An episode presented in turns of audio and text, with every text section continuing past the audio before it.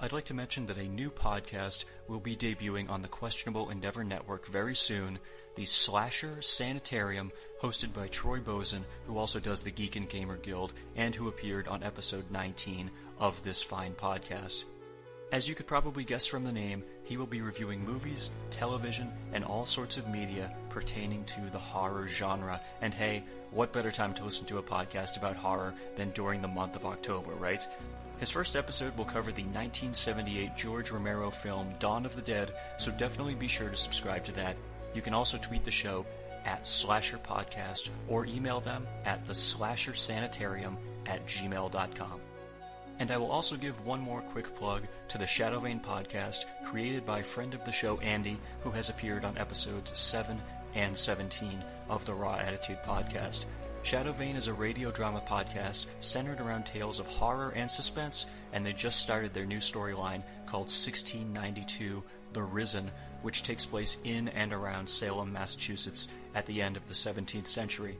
Definitely be sure to subscribe to Shadowvane as well, and hey, maybe listen to it back-to-back with the Slasher Sanitarium. Just be sure to leave the lights on.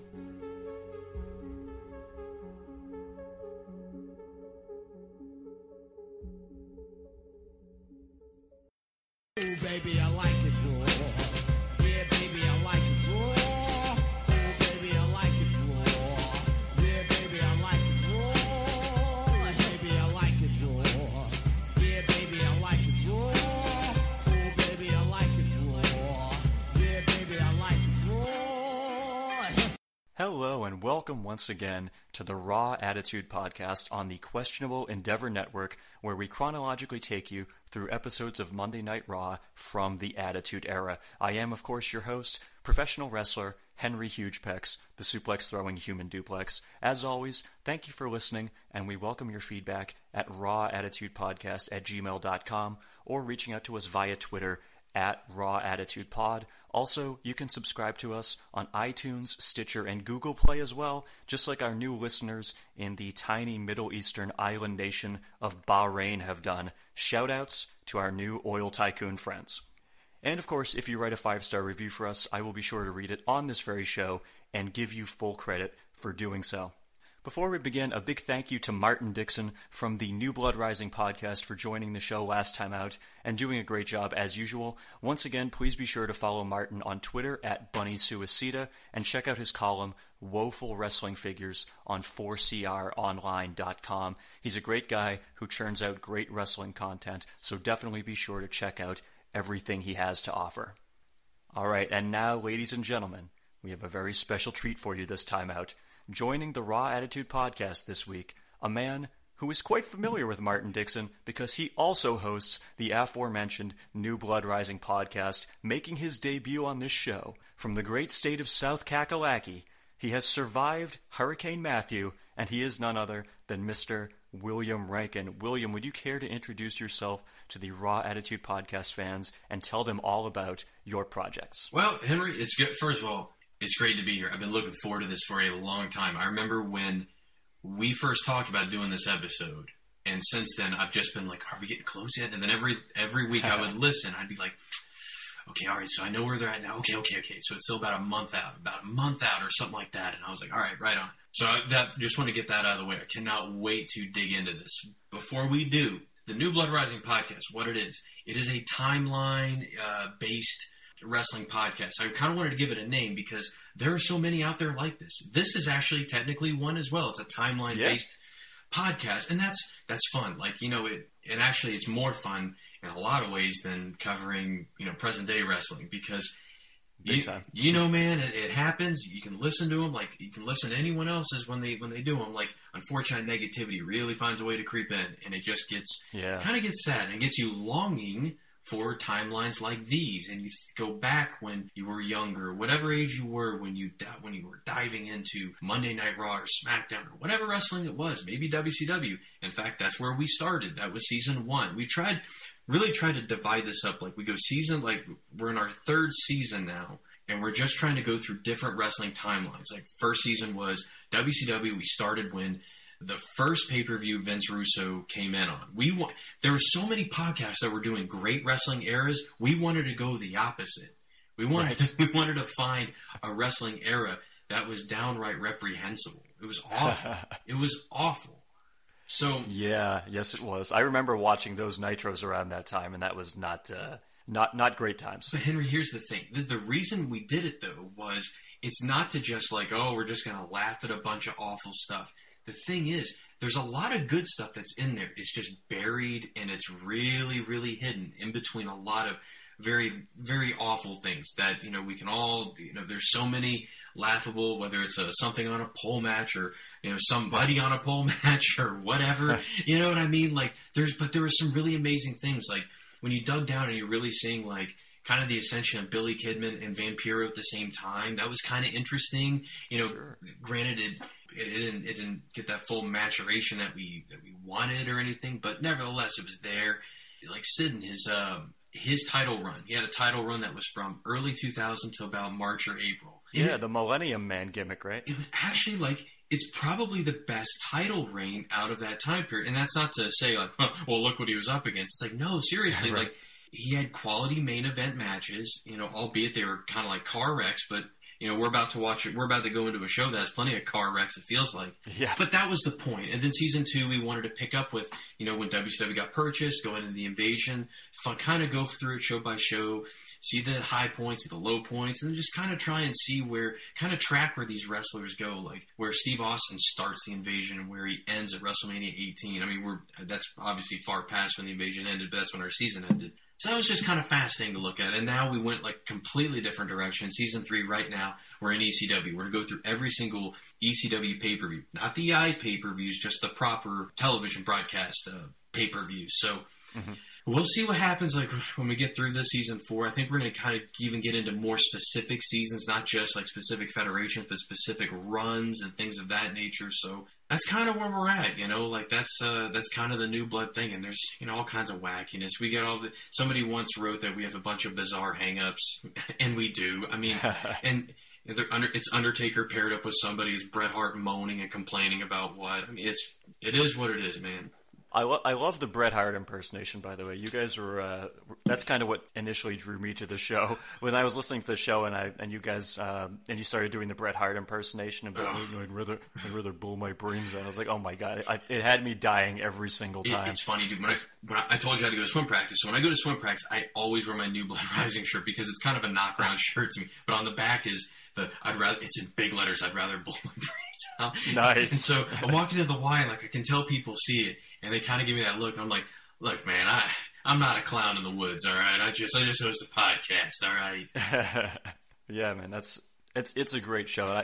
I've mentioned the New Blood Rising podcast on this show before, not just when Martin was on, but also, you know, otherwise as well. I really enjoy it. You guys have a great dynamic going, and I assume that's just going to keep going on. And so far, so good, I suppose, with the ECW pay-per-views. So. Oh, yeah. It's interesting because, you know, just the last thing I'll say about it is, we talk about the WCW, like there's bad stuff, but we're looking for the good stuff. And you kind of get an objective look. We're getting an objective look here at ECW. And what we're discovering right off the bat is like, you know, Barely Legal, awesome show. Hardcore Heaven, pretty good show for the most part. But then like these two were kind of November to Remember, 97, and Living Dangerously, 98. They're not really that great. They have some individual good spots, but that's the fun thing is that's good because as you have discovered from where you started with the Attitude Era, not all these shows are great. In fact, some of them are pretty bad at times. But that's especially at the beginning, yeah. But that's the fun thing is that, you know, people just will take the Raw or take the Attitude Era and say, oh, it's all amazing. Well, you can say that, but then when you actually dive into it, you find out it evens out fairly nicely. You know, there are a few bad parts, there are quite a few good parts, there are amazingly memorable parts on both sides. So that's what makes it kind of fun, though, you know? Absolutely. So, all right, then. And the last thing I'll just say is, so Martin had actually told me you had some health complications recently, too, right? Yeah, man. So, like, it's funny, like, I don't know if it was a food poisoning thing. We had taken my son to the pediatrician, and, you know, that's just, you never know what you're going to walk into there. And so, yeah, I don't get sick often. I usually am pretty resilient, and man, this thing kind of hunkered me down. In fact, it like inverted my diet. It's funny, like I haven't touched, like I'm a huge coffee drinker. Haven't had coffee now like in 2 or 3 weeks because of it, because it just turned me away from it. So now I've got tea, which tea is great. It's frustrating sometimes because the water just doesn't boil fast enough for you at times. It's these are first world problems, Henry. So, you know, bear with me. Well, the reason I was bringing that up is, you know, just to make you feel a little bit better. I thought I could maybe cheer you up by letting you know that there are actually illnesses that happen only to wrestlers, basically. I don't know if you were aware of this. In fact, just for you, William, I actually compiled a top 10 list of illnesses specific to wrestlers. So would you like to hear that by any chance? I can't wait. Go ahead. Okay. Go. 10. Let's do it. 10. Bret Hart palpitations. 9. John laryngitis. Okay. Yes. Number eight. Measles, mumps, and rubella twins. You can look, but please don't touch. Please don't touch. Right. Number 7, malaria canalis. Ooh. Yeah, that's a good one. Yeah. Number 6, toxic shockmaster syndrome. Oof. Wow. Yep, definitely. Don't want to go there. No. Number 5, degeneration eczema. Oh, God. Definitely classic. Don't want that one. Suck it. No, please don't. That's about right. Number 4, anorexia. That's a brand new one. You don't want to get stuck with that. Yeah. Number 3, sudden infant death syndrome for crazy children, or as it's more commonly known, psycho-sids. Definitely.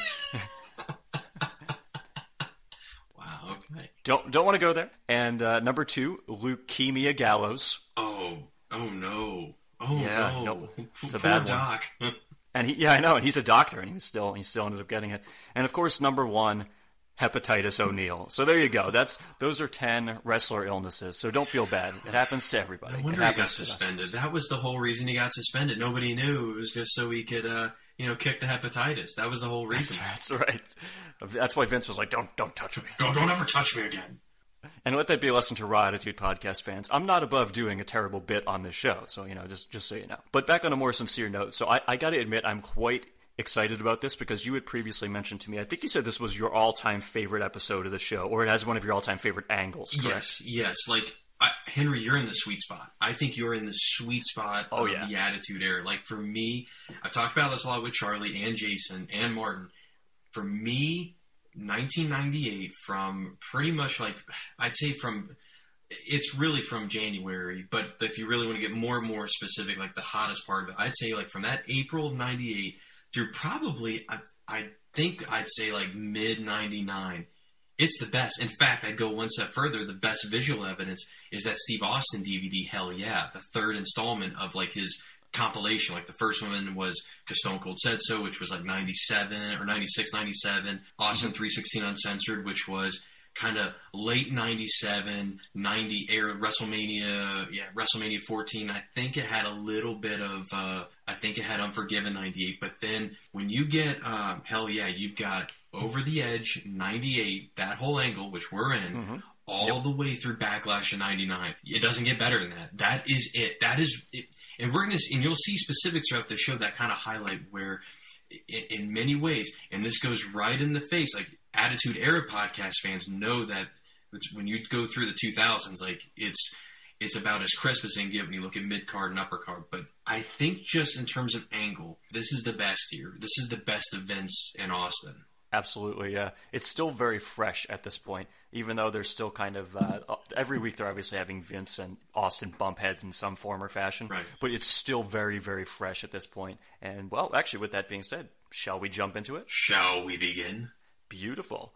Well, it is Monday, May 25th, 1998, and we are pre-taped 6 days in advance from the UTC Arena in Chattanooga, Tennessee. Other noteworthy events held in this arena include In Your House Final Four, WCW's Clash of the Champions 4, not to be confused with the recent WWE ripoff Clash of Champions, and Halloween Havoc 1991, which featured the infamous Chamber of Horrors match.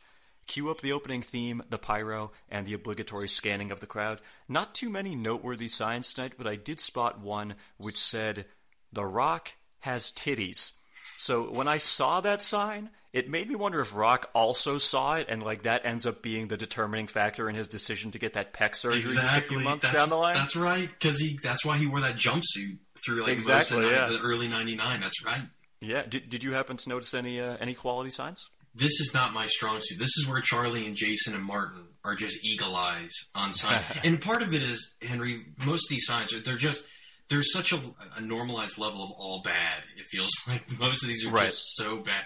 So I kind of leave that to you. I will leave that ball in your court for sign. That's perfect. Yeah, I mean, I really search quite a bit throughout the show, and on this show I really didn't find too many. It seems every week somebody thinks they're clever with a sign like China is a man or Val Venus has no penis. Like, those signs are there every single week, and occasionally your nation of masturbation signs as well. But yeah, this week nothing really jumped out. I will say, I do think I saw a couple of poets in the crowd. They're like, your ass is grass when you hear the glass.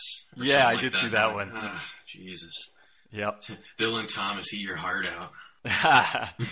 Oh, beautiful, beautiful poetry. So before we get into the festivities, I want to quickly mention there were two notable wrestlers who did not appear on the show tonight. The first was Dustin Runnels, only 2 weeks removed from burning his Gold Dust costume. Last week, Dustin lost to Dude Love, with the stipulation being that he would now have to work for 30 days without receiving a paycheck. But apparently he doesn't have to work tonight because he ain't on the show.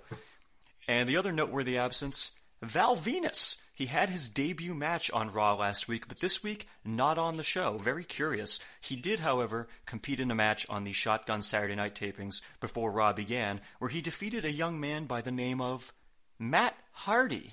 Whatever happened to that guy? Incidentally, Matt's brother Jeff also competed on that same episode of Shotgun, losing to Mark Henry. But anyway, the point of the story is that tonight's episode of Raw will feature no Venus and no Dustin, so William, I hope you don't miss either of them too much. It's already been deleted from my memory. Pun intended there? I have no idea what you're talking about. Oh, because I mentioned Matt Hardy and you said deleted, so...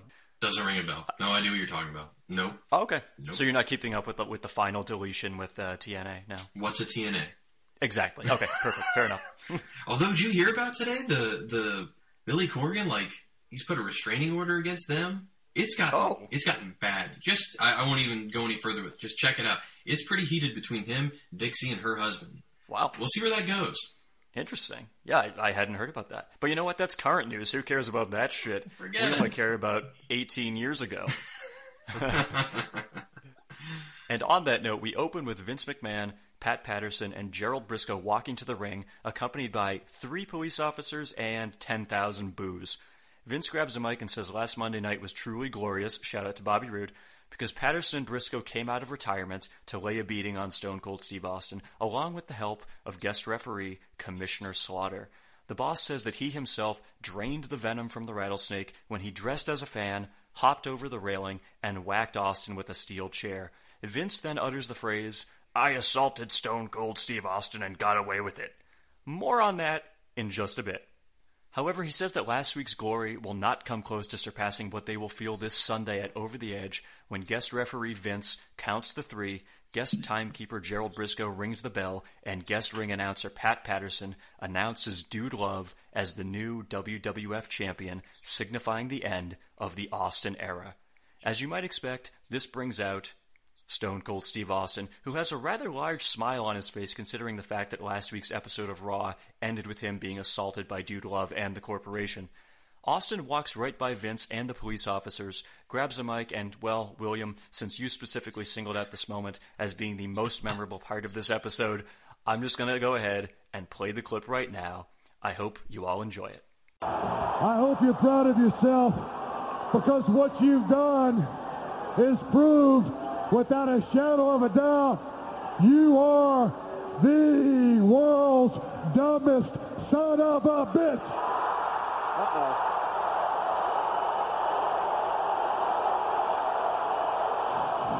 Oh, you'll take it. Yeah, you do. Officers, he just told the world, step back, jackass. Whoa. Don't touch me. He just told the world that he assaulted Stone Cold Steve Austin. That's exactly what you said. So, since I was assaulted, I want you to do your job and arrest that piece of trash right now. What are you talking about? Arrest the owner of the WWF? The figure of speech. I'm Vince McMahon. Look at this, Barney Funkin' Company. Take it down! Arrest him!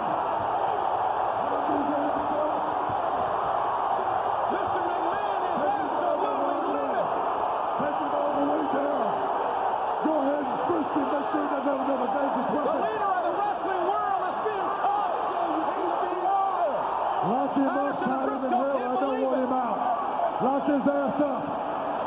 Yes, that's right, Vince McMahon is going to jail. However, it appears he won't be going alone, because once Vince gets cuffed, Patterson and Briscoe start shoving the cops, which Austin points out is obstruction of justice. It's a good thing Stone Cold was there to tell them that, because it certainly seemed like the police were going to let that slide until Austin mentioned it to them. Let's just say if it was the Nation of Domination shoving those police officers, I don't think those cops would need to have been prompted to get physical with them, if you know what I mean. Hashtag Wrestling Lives Matter. So Patterson and Briscoe also get cuffed, and Austin then pulls out a beer. He proceeds to kick the handcuffed Vince in the stomach and then pour beer all over him, which, if I'm not mistaken, should also be considered assault, shouldn't it? I'm no lawyer, but I assume that kicking a handcuffed man would probably be a big no-no from a legal perspective. But no matter, Austin gets away with it, and Vince, Patterson, and Briscoe are being hauled off to jail. William, what did you think of this opening segment? There's so much to hit on. First thing I want to just call out, because I didn't notice this until I rewatched this, because I know you're big about talking about when things started, like The Rock with either some catchphrases, the finishing move, when certain things that are huge now, when they started. Did you notice when you saw that replay, when Vince had the Austin mask on, I think that's the debut of the Vince walk. If you notice, he kind of does that the exaggerated Vince McMahon walk that we would all come to love and lampoon over the years. If you go back and look at that, I think that's the debut of it. I'm not sure if it happened any time before that, but that's the first time it stuck out to me. Yeah, you might be right, because I don't recall seeing him do it in any of his entrances so far. He's very sort of cavalier when he walks to the ring with Patterson and Briscoe. He's not doing the exaggerated arms swinging everywhere. When you get through, go through this entire segment, first off, what's really great is that Vince is really finding himself as a heel more and more. And what's a shame is that he's going to eventually move away from this and just go into complete insanity. Right. What's great is that in the beginning, he really works really strong, manipulative kind of heel work here. Yes. and that's what's great. It's great wordplay. He sets himself up. It's fantastic. I even love that. Of course, one thing that's great about watching Raws back in the day is if you don't remember what current events were, just sit and listen long enough, and JR will throw out something, I'll remind you. Like the peace accords in Northern Ireland. I was like, oh man, that happened then? Okay. Yeah. It seems like every week around this point, either JR or Lawler are sneaking in a reference to Viagra as well, because that had just gone on the market 3 weeks prior. Yeah. So it's they're all about Viagra. There's a great callback. All right, because remember, it was 2 or 3 weeks before Mania. It's when Austin kind of did he was holding Raw hostage. He was in the ring. This is when he ripped Vince McMahon's pocket, and it was all about. Remember, Vince said, "Is calling Mike Tyson the baddest man on the planet is a figure of speech." Right. What's awesome is this is a callback to that, except now it's backfiring on Vince, because he said he assaulted Austin, and he said it was just a figure of speech, but now... Yep, says the same thing. Yep. That's an awesome, small little nugget of a callback. It's great. That's a great point, yeah. What's hilarious is, of course, Steve Austin has a greater knowledge of the justice system than these cops, especially the Conan O'Brien-looking cop who's like, isn't that obstruction of justice? Yeah, you know what it is. Oh, yeah. Oh, okay. Yeah. And thanks for pointing that out. That's why Austin later became a sheriff, clearly, because he knew the law. It also goes back to every time Austin gets arrested, if you listen to him, he's like, yeah, I know what to do. I've done this before. I've done it before. Right. And I don't think that's kayfabe. It was, we'll find out years later. But he's a veteran of the legal system. But overall, in all seriousness, what's really great about this is this is the first time Vince has really been outsmarted big time. Yes. And the crowd loves it. I mean, maybe in a way, this is your first great payoff from what happened with Bret. In a way, even though some people might say, "Well, Austin did hit him in the head with a chair at Unforgiven. That's pretty good, right?" Yeah, but Dude Love was kind of in the way. It wasn't like he was truly aiming first for Vince. Vince just happened to be there, and he was like, "Ah, fuck it," just wiped him out. But almost looked accidental when he did it. Right. But this almost kind of. What's great about this is Austin outsmarted Vince, and that doesn't when somebody outsmarts Vince, that's even better than Vince getting beat up, even though that can be hilarious. But it's fun to see him get outsmarted. That's what's great. The crowd is absolutely nuclear. Like, yeah, you can barely hear Austin and JR on commentary as it's going on. The crowd is that friggin' loud. And of course, like, the button on it is JR doing, Steve Austin is doing what the federal government couldn't do. And that, that's one Charlie always talked about, always cracked him up over the years, was that line. And it's true because, you know, like, we're not, in all honesty, we're not that far removed from that, you know? Like, no, that was like 5 years prior, maybe? Yeah, I mean, like, this is just amazing. I mean, like, it's and this is the go home. Like, this is our go home before Over the Edge. Am I not mistaken? No, you're absolutely right. Yeah, yep. I mean, as far as opening segments go, and if you go back and listen to Steve Austin's podcast, the one he did reviewing the Raw where Shane came back, and it was just Detroit crowd just came unglued for it. It was great. Everyone was emotional. It was fantastic. He talked about how it's as good of an opening segment of all time. I think this one is too. And it's just because, like, we hadn't gotten an opening segment like this. I'm not going to say in the Attitude Era yet because there might be one that I'm missing, but this is just one of those that really sticks out. I honestly think it's a bit underrated. I think the beer truck kind of overshadows this, obviously, what you'll get to in a year's time. Yeah, that's coming. But, you know, like, the final point I'll make about it, what's great about this segment is the energy this creates permeates throughout the rest of the show.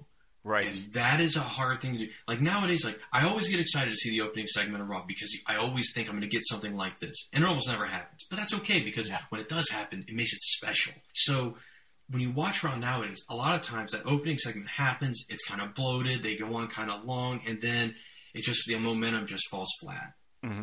And it's tough to really get that back for the rest of your 3-hour run. I think this show does a great job, as we see. Like, I don't think there's that many low points. There's some that are not so great, but I think that energy from that first segment really does maintain itself throughout this show. Definitely. And as we'll talk about throughout the show, there are several cutaways backstage where it's still going on, basically, where the angle is still continuing. Yeah. So it's keeping it fresh in the crowd's mind, basically, throughout the night as well. But yeah, a great opening segment, I would agree. So after a commercial break, we get our first match of the evening, a 6-man tag match pitting the Disciples of Apocalypse, Chains, Skull, and 8-Ball against LOD 2000 and a mystery partner. Before the match, Hawk grabs a mic and informs us of who this secret person will be. He says, and I quote, "Ladies and gentlemen, introducing, from the south side of Chicago, Puke." Now, for those of you who are unaware, Puke is none other than Darren Drozdov. Now, obviously, we as wrestling fans all know what happens later on in Droz's career, and we can delve into that at a later date. But for now, let's discuss his debut and why he was given the name Puke. So Droz actually competed in the National Football League as a nose tackle playing for the Denver Broncos from 1993 to 1994. His big claim to fame was on an episode of Monday Night Football when, you guessed it, he vomited on the football before the play could begin. Additionally, Peter King of Sports Illustrated wrote an article about Drozdov in 93 where Droz stated he puked at almost every game during the season and that he would reportedly be seeing a psychiatrist to cure his, quote, chronic vomiting problem. Droz would later claim he could actually vomit on command, which would play a part in him getting hired by the WWF. Now, around this time, film director Barry Blaustein had access to the inner workings of the WWF while he was filming a documentary called Beyond the Mat, which would ultimately be given a limited release in the United States in October of 1999. Side note, I saw it in theaters twice. At this time, Blaustein's cameras were present when Droz had a backstage meeting with Vince McMahon, Shane McMahon, and Jim Ross, and during this meeting, Vince famously asked Droz to demonstrate his rather unique talents. Well, I've got one thing I want you to do for me, okay? And that's going to be right back over here. Oh, no. I've been waiting for this. Okay, I guess. Okay. You want a little coffee or what? Huh? Oh, God. Huh? I think I'll be good. Some more? Huh? Try not to get it on the rest of my table here. I don't want to do that. Can you do that? Huh? You going to get sick? That's a possibility. Huh? Oh. Huh? Oh, my God. He's coming to puke! He's going to puke! He's going to puke! He's going to puke! That's it. Oh, man. He's gonna puke. But anyway, getting into the match itself, sure enough, Droz immediately tries to live up to his nickname by attempting to vomit on one of the DOA's motorcycles, but they jump him from behind before he can do it. Droz's offense was pretty conservative, as you might expect for someone in their first match. Hip toss, drop kick, armbar, pretty safe stuff for the most part. Eventually, all six men began to brawl with each other, with Droz and Chains being left alone in the ring. Droz managed to hit a Jim Duggan-esque clothesline from a three-point stance. Then he delivered a powerbomb to Chains, which was good enough to pick up the three count. And no, the irony is not lost on me that Droz's finisher in this match was, of all things, a powerbomb. We have this discussion all the time on the ECW show.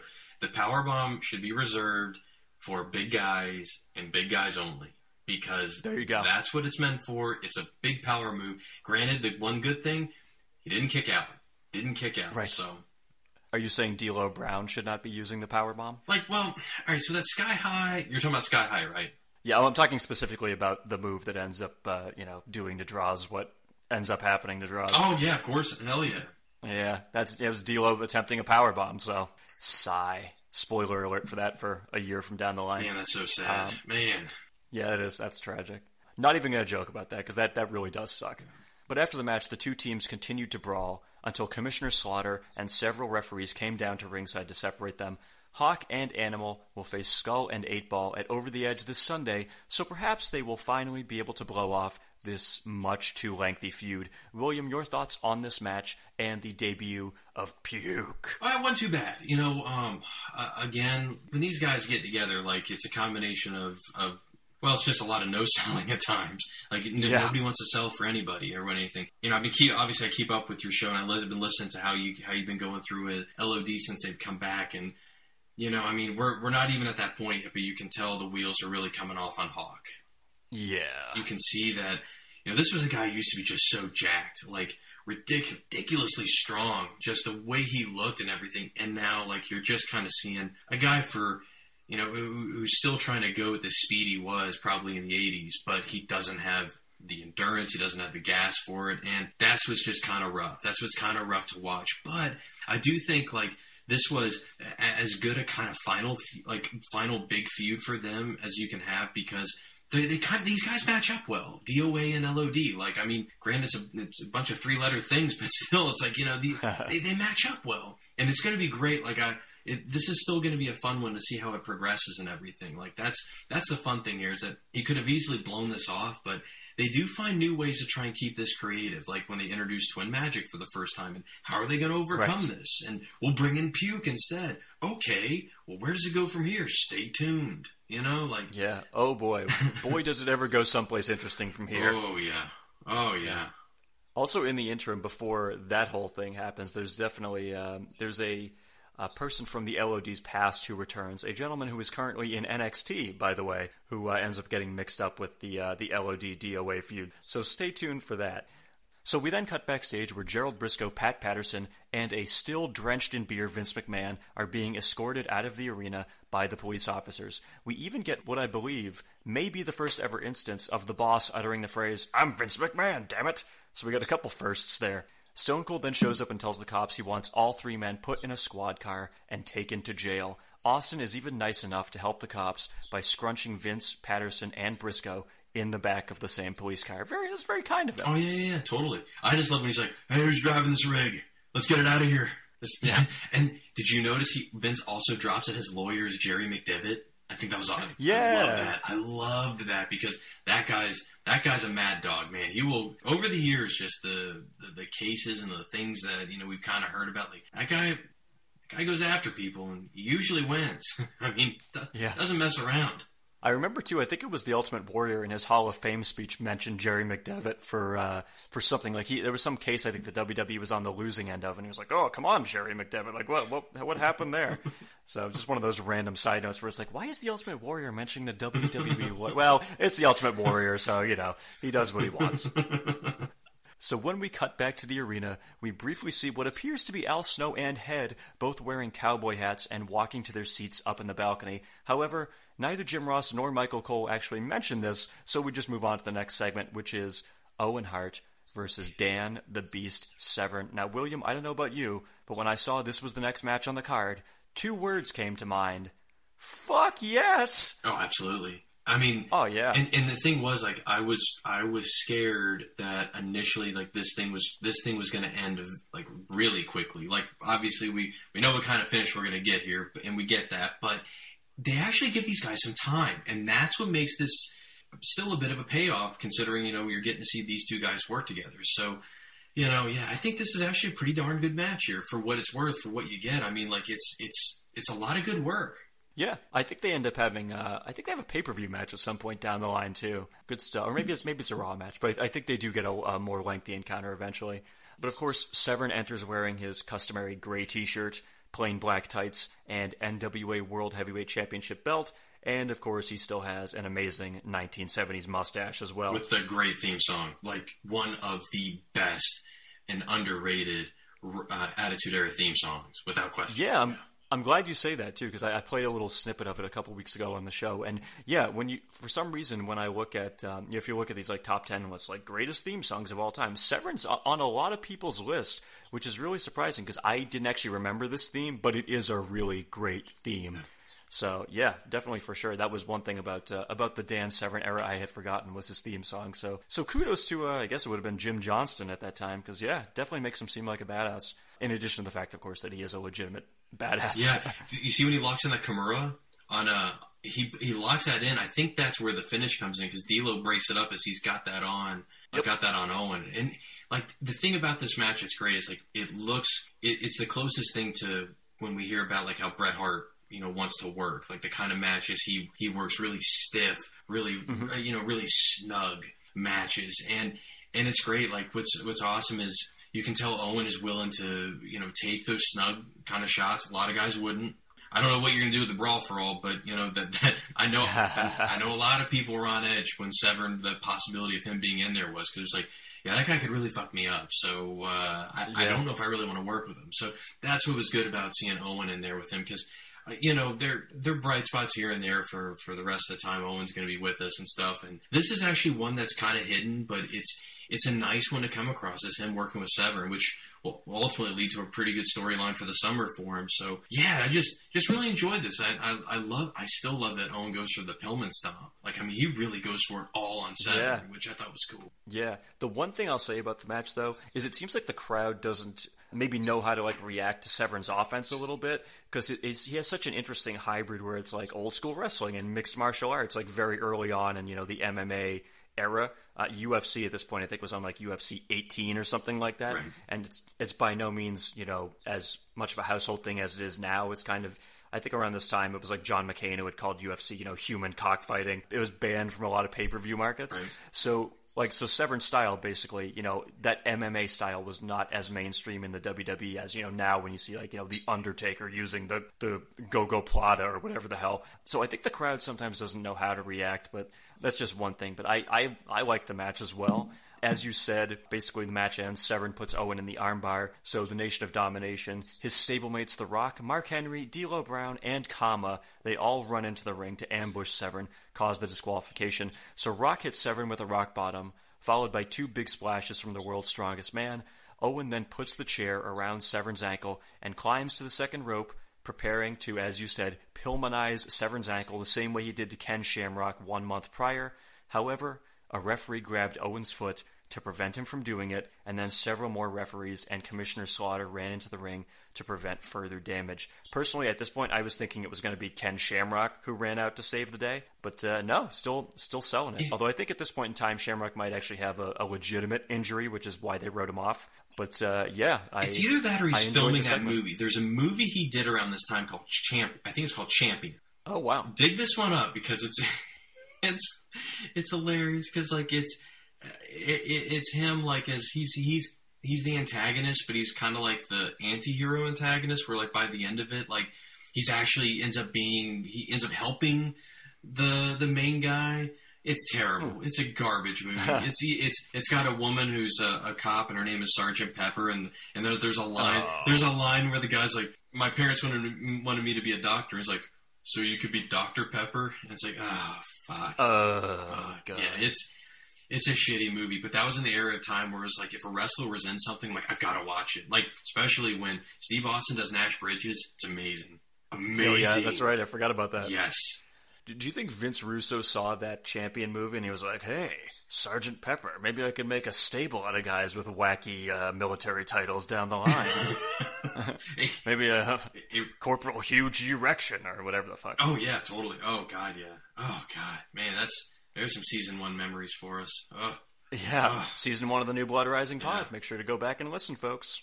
So we then cut backstage again where Vince and the Stooges are sitting in the back of the police car yelling at the officers who, for some reason, still have not driven them to jail. Michael Cole calls attention to the fact that Vince looks very sweaty, apparently forgetting the fact that he had beer dumped all over him 20 minutes ago. Michael Cole, ace reporter.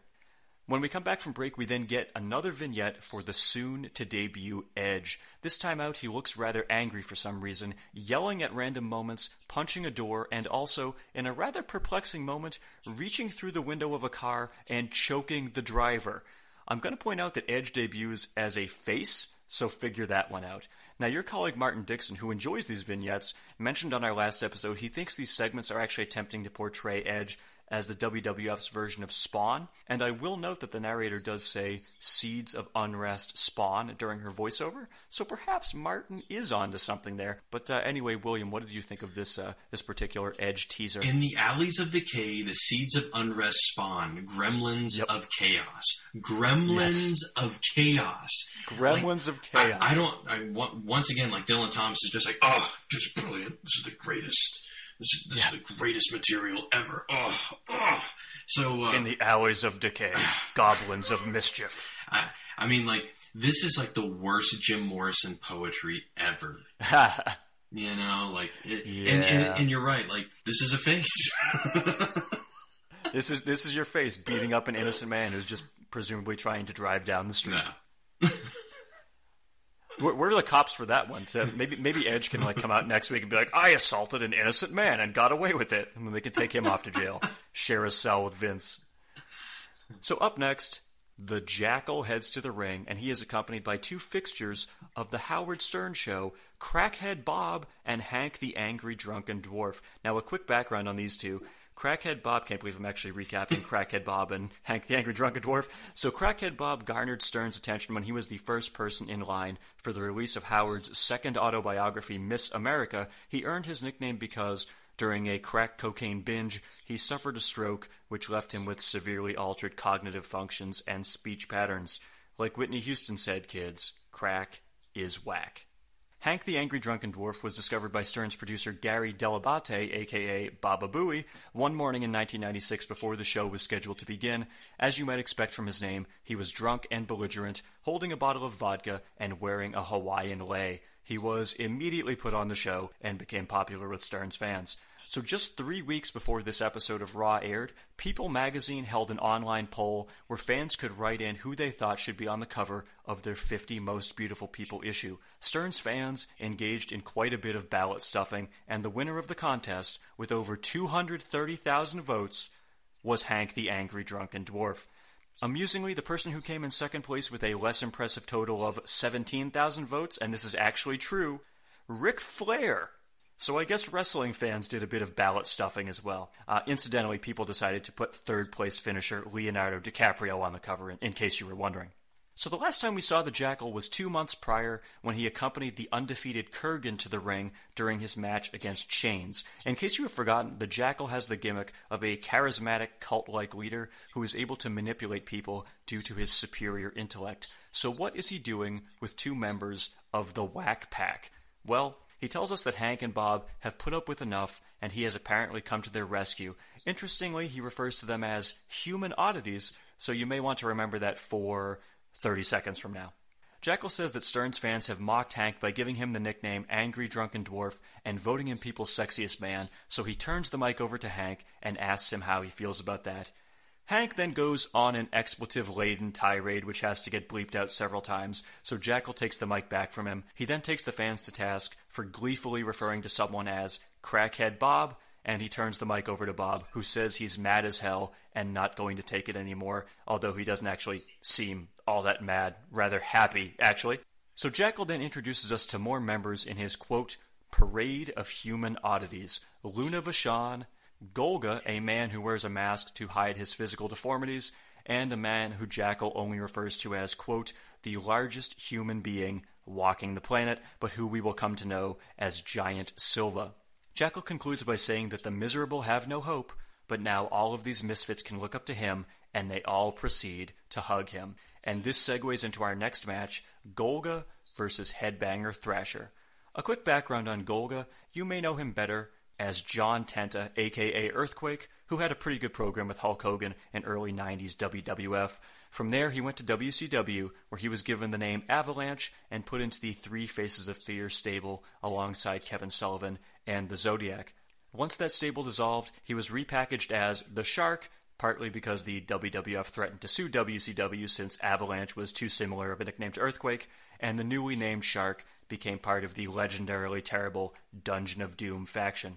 As the Shark, he would wear a singlet with a shark face on it, paint fangs on the side of his face, and hold up his hand as though it was a shark fin. Somehow, Tenta thought this genius gimmick would last a long, long time, and he was so convinced of this that he changed the tattoo on his arm. Yes, Tenta attended Louisiana State University, whose nickname is the Tigers, and he got a tiger tattoo on his left arm to commemorate his time there. However, because he apparently thought that shark gimmick would never tank, he had his tiger tattoo changed to a shark tattoo, a process which apparently took 24 hours to perform.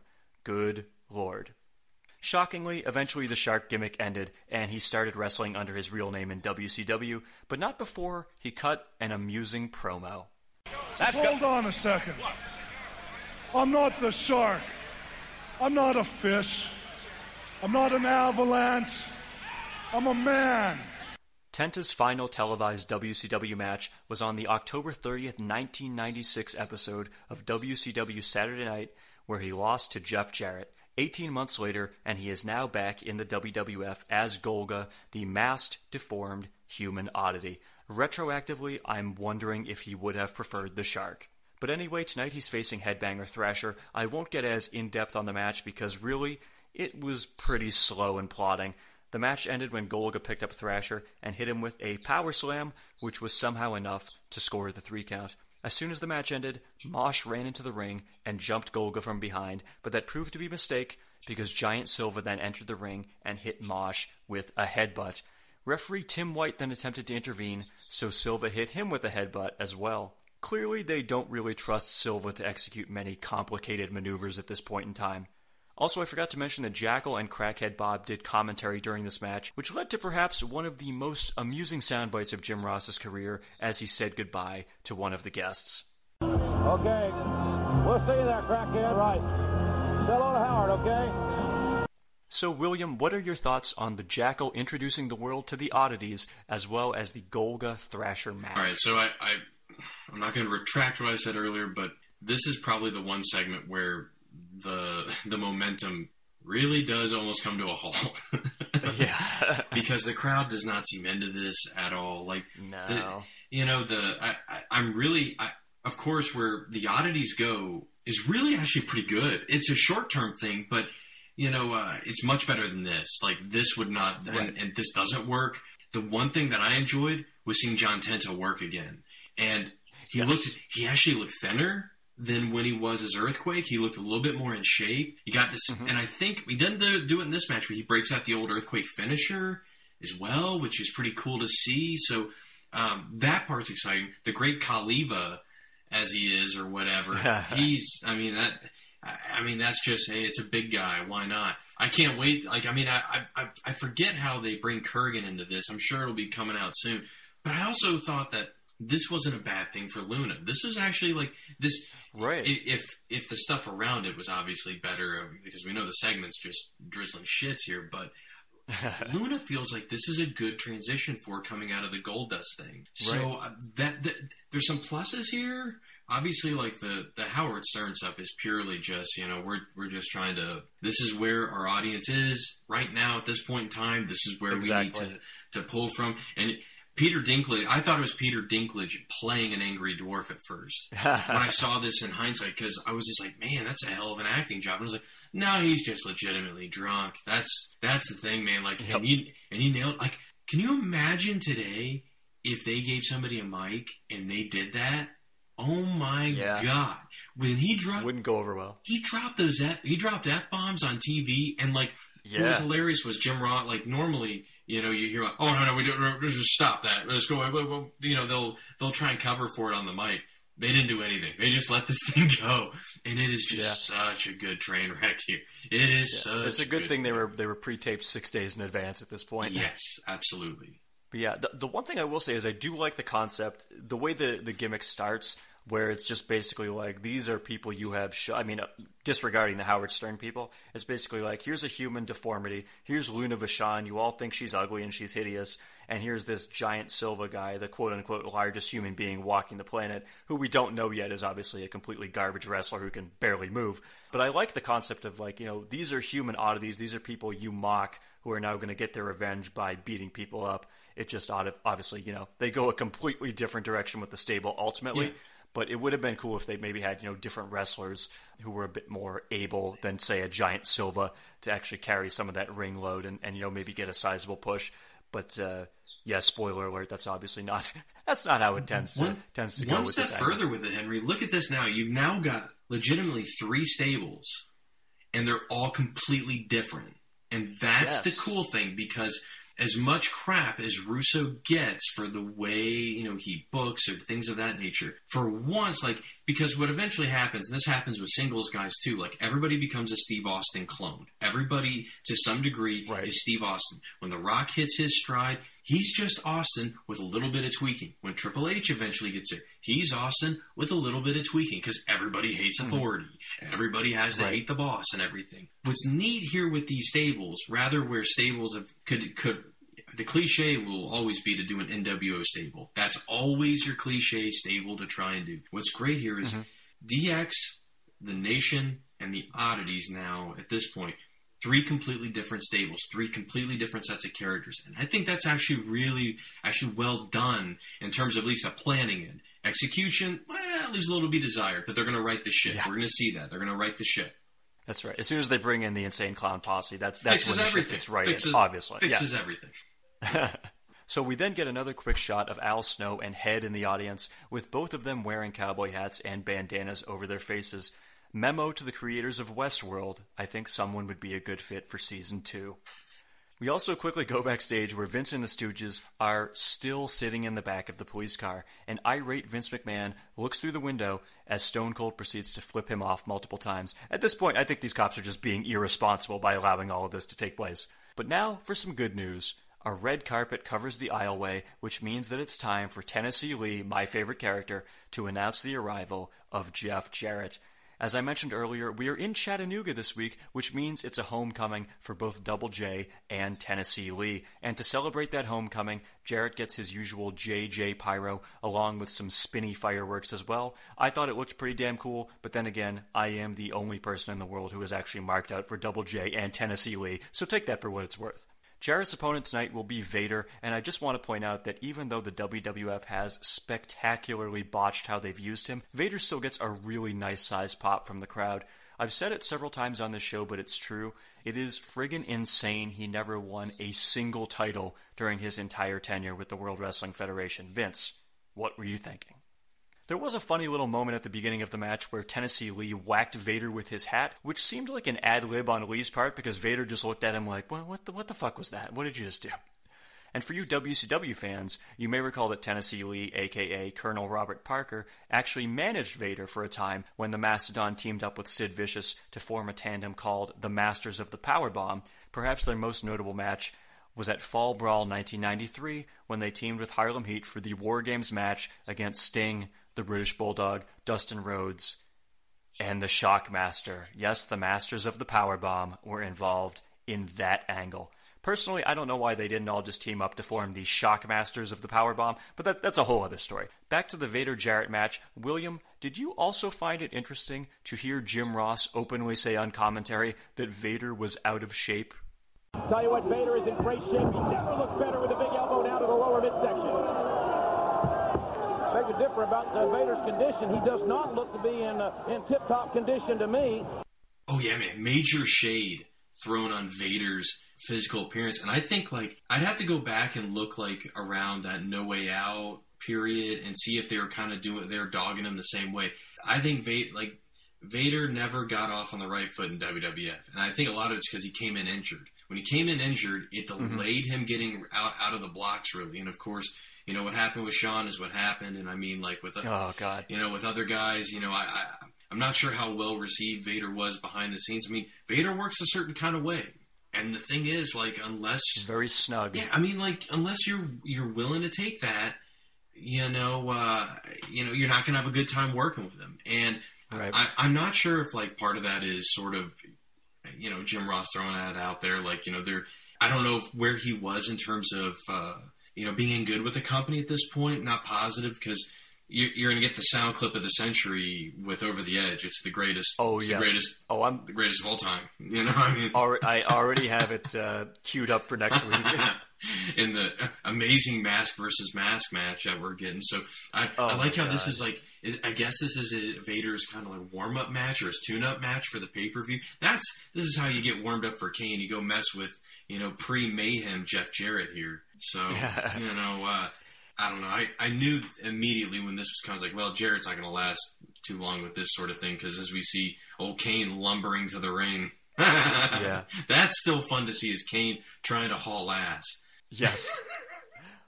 And actually, on that note of the mask versus mask match, another way that you know not to really take this seriously is because we were basically told by the announcers, oh, there's going to be a mask versus mask match. There was never an angle shown on camera where it's like Vader challenging Kane to be like, oh yeah, you're confident you can beat me? Put your mask on the line or something, you know. We'll show off your deformed face once you take the mask off, or something like that. It's just like, no, we're eventually told during one match, like as a throwaway thing, like, oh yeah, it's going to be mask versus mask. So obviously you know that they're not going to, you know, take Kane's mask off this soon, but... just kind of silly.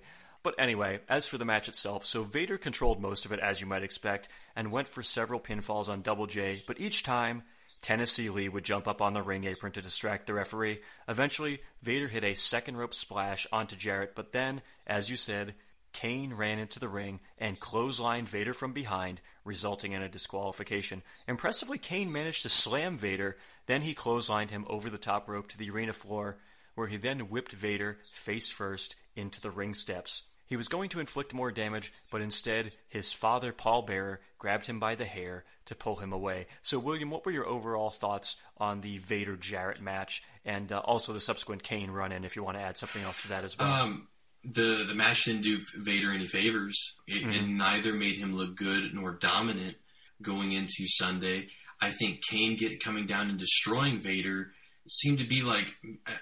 the sad thing is, like, and I think this is where they were kind of booked into a corner, because it was like, we can't have Vader look tougher than The Undertaker. We have to keep a hierarchy here of who Kane is, who can wear down Kane, who can legitimately beat Kane, and who's just going to get basically squashed by him. And unfortunately, like, you know, I mean, if you're doing classic 101 wrestling booking here, it would be inverted. Vader would be the one destroying Kane at the end of this, leading into the pay-per-view, which of course signifies that Kane is probably going to be the one who wins. The sad thing here is, I think the moment The Undertaker jumped over the top rope with the fire and everything and clotheslined both of them, that was the end of this. Like, that felt like the end of this. You know, that's a fair point. It just never... When Vader came back in the first place to get revenge on this, I don't think anybody cared. I don't think they... I agree.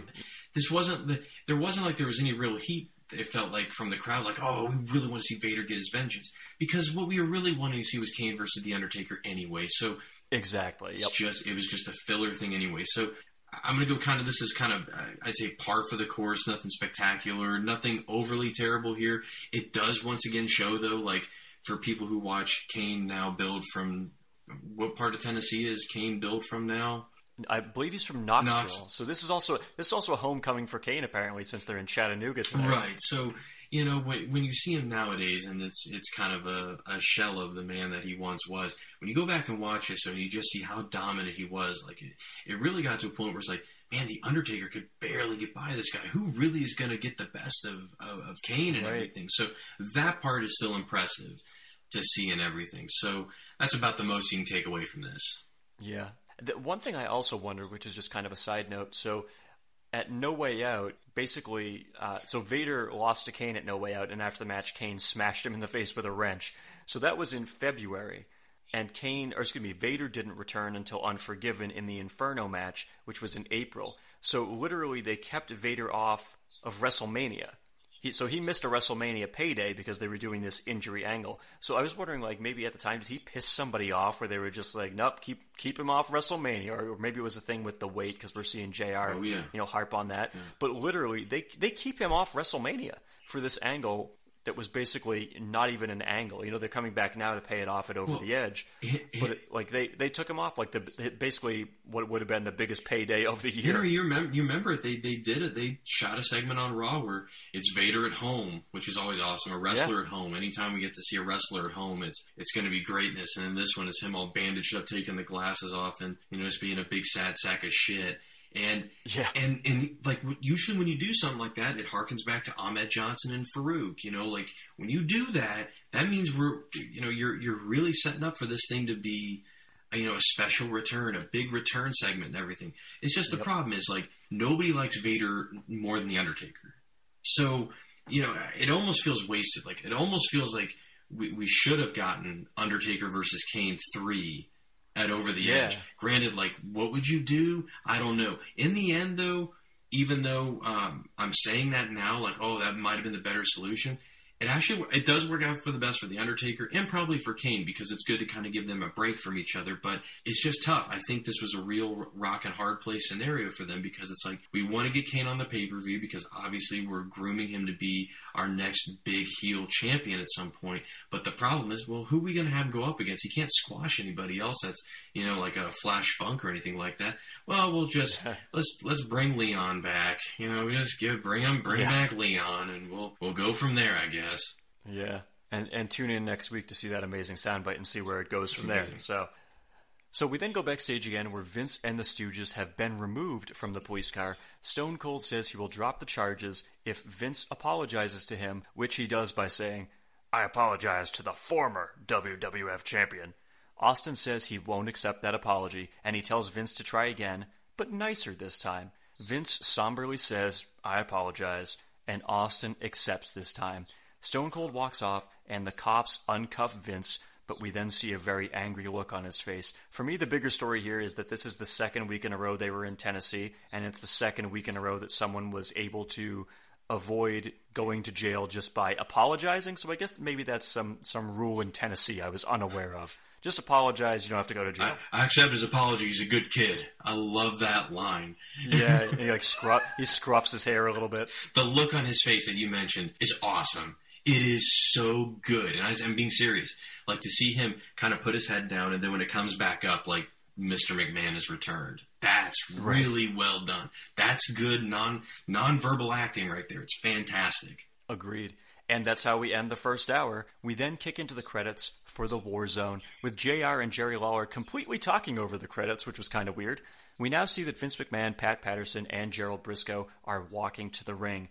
Vince grabs a mic and says he did not mean the apology he just gave, and then he informs us that Austin also placed another condition on Vince's release from police custody. This Sunday at Over the Edge, Austin wants someone to be able to stand guard at ringside to ensure that Vince will call the match fairly when he acts as the special guest referee. Vince says he has no problem with this because no wrestler on the roster can intimidate him and prevent him from doing what needs to be done on Sunday. And not only will Austin's fun end at Over the Edge, but it's also going to end tonight because Stone Cold will be competing tonight on Raw against The Undertaker. Vince gives a look of smug satisfaction, and the three of them leave the ring, but wow, that is quite a blockbuster. William, what did you think of Vince announcing Austin versus Undertaker on free TV? Well, he did say there was one exception, so there is one thing that can intimidate Vince McMahon. Do you remember what it was, Henry? I don't remember what he said. With the exception of Godzilla. Oh, that's right, because once again, a very timely moment, Godzilla had just come out in theaters. The Matthew Broderick version. God. So, yeah. And once again, though, the crowd, when they hear Austin versus Undertaker, like, you're like, seriously, on Raw, at this point, we're going to get Austin and The Undertaker, who the last time they really tangled was at that, it's escaped me. It's the In Your House pay-per-view after Mania, the year before, where Austin... Oh, okay. Was it Cold Day in Hell? I think it was, yeah. Which... Austin was that's coming off of his match with Bret, you know, greatest match in WWF history to some, and I mean to now, like you're a year later, and you're gonna get this on Raw after all what we've already seen. Like, if I bought a ticket, like this is, I've gotten so much worth out of this already. Like this is absolutely, and it's great because you know it's now we get the turn in this. Now Vince is getting, now he thinks he's got the one up on Austin. So that's what makes the story of this even better is now maybe he's got the upper hand. Maybe he is going to end up getting, you know, his in the end. Vince is going to win this. We'll see what happens. Indeed. Yeah. Austin versus Undertaker on Raw. It seems almost too good to be true. I guess we'll see how that plays out. So we then get pre-taped footage of D-Generation X on location at, quote, a clandestine airport somewhere in North America. Triple H tells them that the mission they are about to embark on is too dangerous for all of them, and only one man can do it, himself. Hunter claims he has gone to flight school, so he is now well-equipped to fly an airplane for whatever his mission may be. He then walks over to what is apparently the wrong plane, because his DX pals have to tell him to go to a different one. What is Triple H's aerial endeavor? Stay tuned to find out. Back in the arena, we see Al Snow and Head hop over the guardrail, still dressed in cowboy hats and bandanas. Al gets into Lawler's face and asks where Vince McMahon is, so apparently he somehow missed the fact that Vince was literally standing in the ring no more than 10 minutes ago. The King claims that he got Al a meeting with Vince last week, referring to the fact that Snow was unknowingly sitting next to Vince in the front row when the boss was posing as a fan and wearing a Steve Austin mask.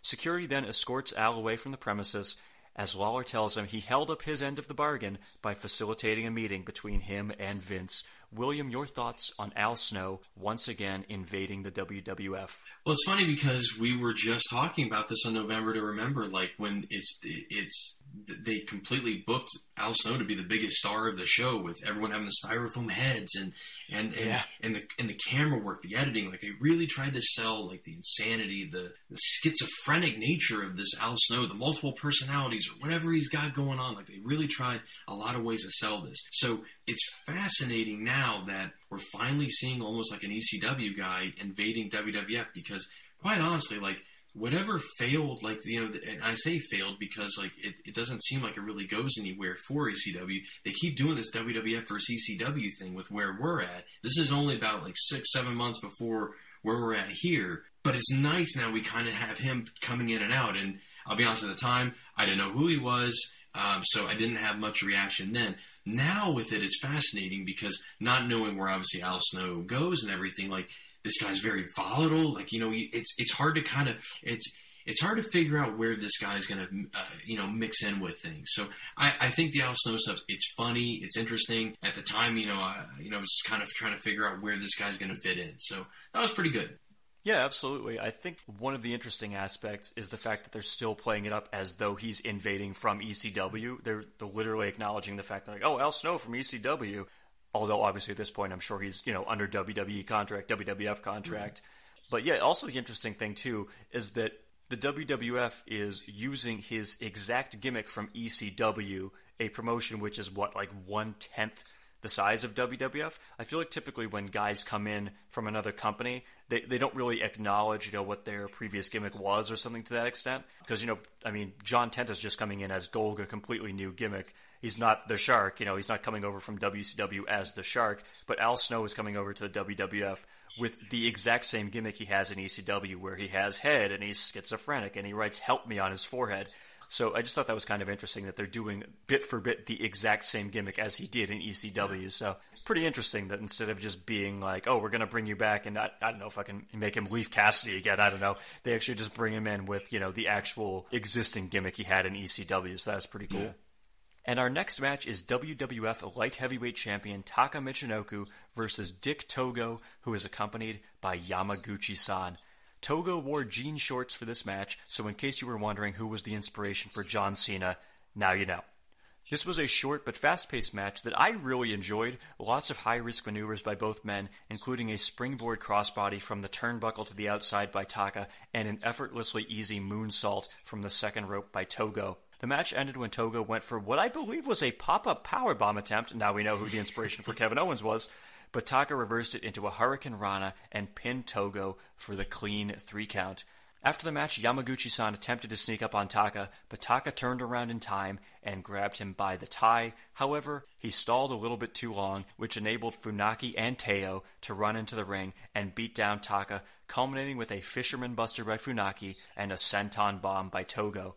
Kayentai and Yamaguchi-san then ran off through the crowd, as we were told that Bradshaw was not in the arena tonight to help out Taka. So, William, what were your thoughts on the Taka-Togo match and the subsequent Kayentai attack? Great chemistry between these two guys. We saw them at Barely Legal. Tank, yeah, that's right. I forgot. It was really cool to see them working on the same side in that match, but their chemistry together is fantastic. I think this match was placed perfectly because it's a good pick-me-up for the crowd because, you know, even with the Vince segment, like, you know, when you kind of look at what we had before that, it's like, it's like kind of... It feels like we're kind of running. It's borderline tepid now is where we're headed with the momentum and that connection with the crowd. This really gets things going again. And it's great because the WWF at this point is definitely not known for its light heavyweight / cruiserweight division by any means. But the one thing to say about it is, like, every once in a while, like, they could really get the crowd popping. And it's really, you know, it's Taka Michinoku doesn't get enough credit for his WWF run. You know, I think working with Bradshaw was good because it helped him develop more personality and things of that nature. But I loved him working with Kayentai. I always thought these matches were really good. They were short. They were fun. That's really about all I can say about him. You know, I think it's fun to see where this angle's going with him and with Kayentai and everything. So it's good progression. Yeah, absolutely. I had actually kind of forgotten that Taka was the light heavyweight champion because they basically haven't even been doing any light heavyweight championship matches lately, and sometimes he doesn't even bring the belt with him, and I don't even think the belt was on the line for this one, but I was like, oh yeah, that's right, he actually has a belt. I totally forgot about that. Yeah. So that was a nice little reminder. So we then cut to more pre-taped footage of DX back at the airport. Triple H has apparently gone off on his mission, so they argue amongst themselves over who gets to be the leader of DX if he doesn't return. Nothing too special here, but the highlight would probably be Road Dogg referring to Billy Gunn as Rockabilly, which appears to piss off Mr. Ass, and I can understand why. Last week on this very show, your New Blood Rising podcast co-host Martin Dixon referred to Rockabilly as, and I quote, the worst gimmick in the history of gimmicks ever. So clearly not a high point for Billy, exactly. Yeah, Martin got that one pegged. He just kind of gave him the Vigo from Eastern Promises. He was like, nah, man, I'm not tolerating that Rockabilly shit. I mean, Martin's got beef with that.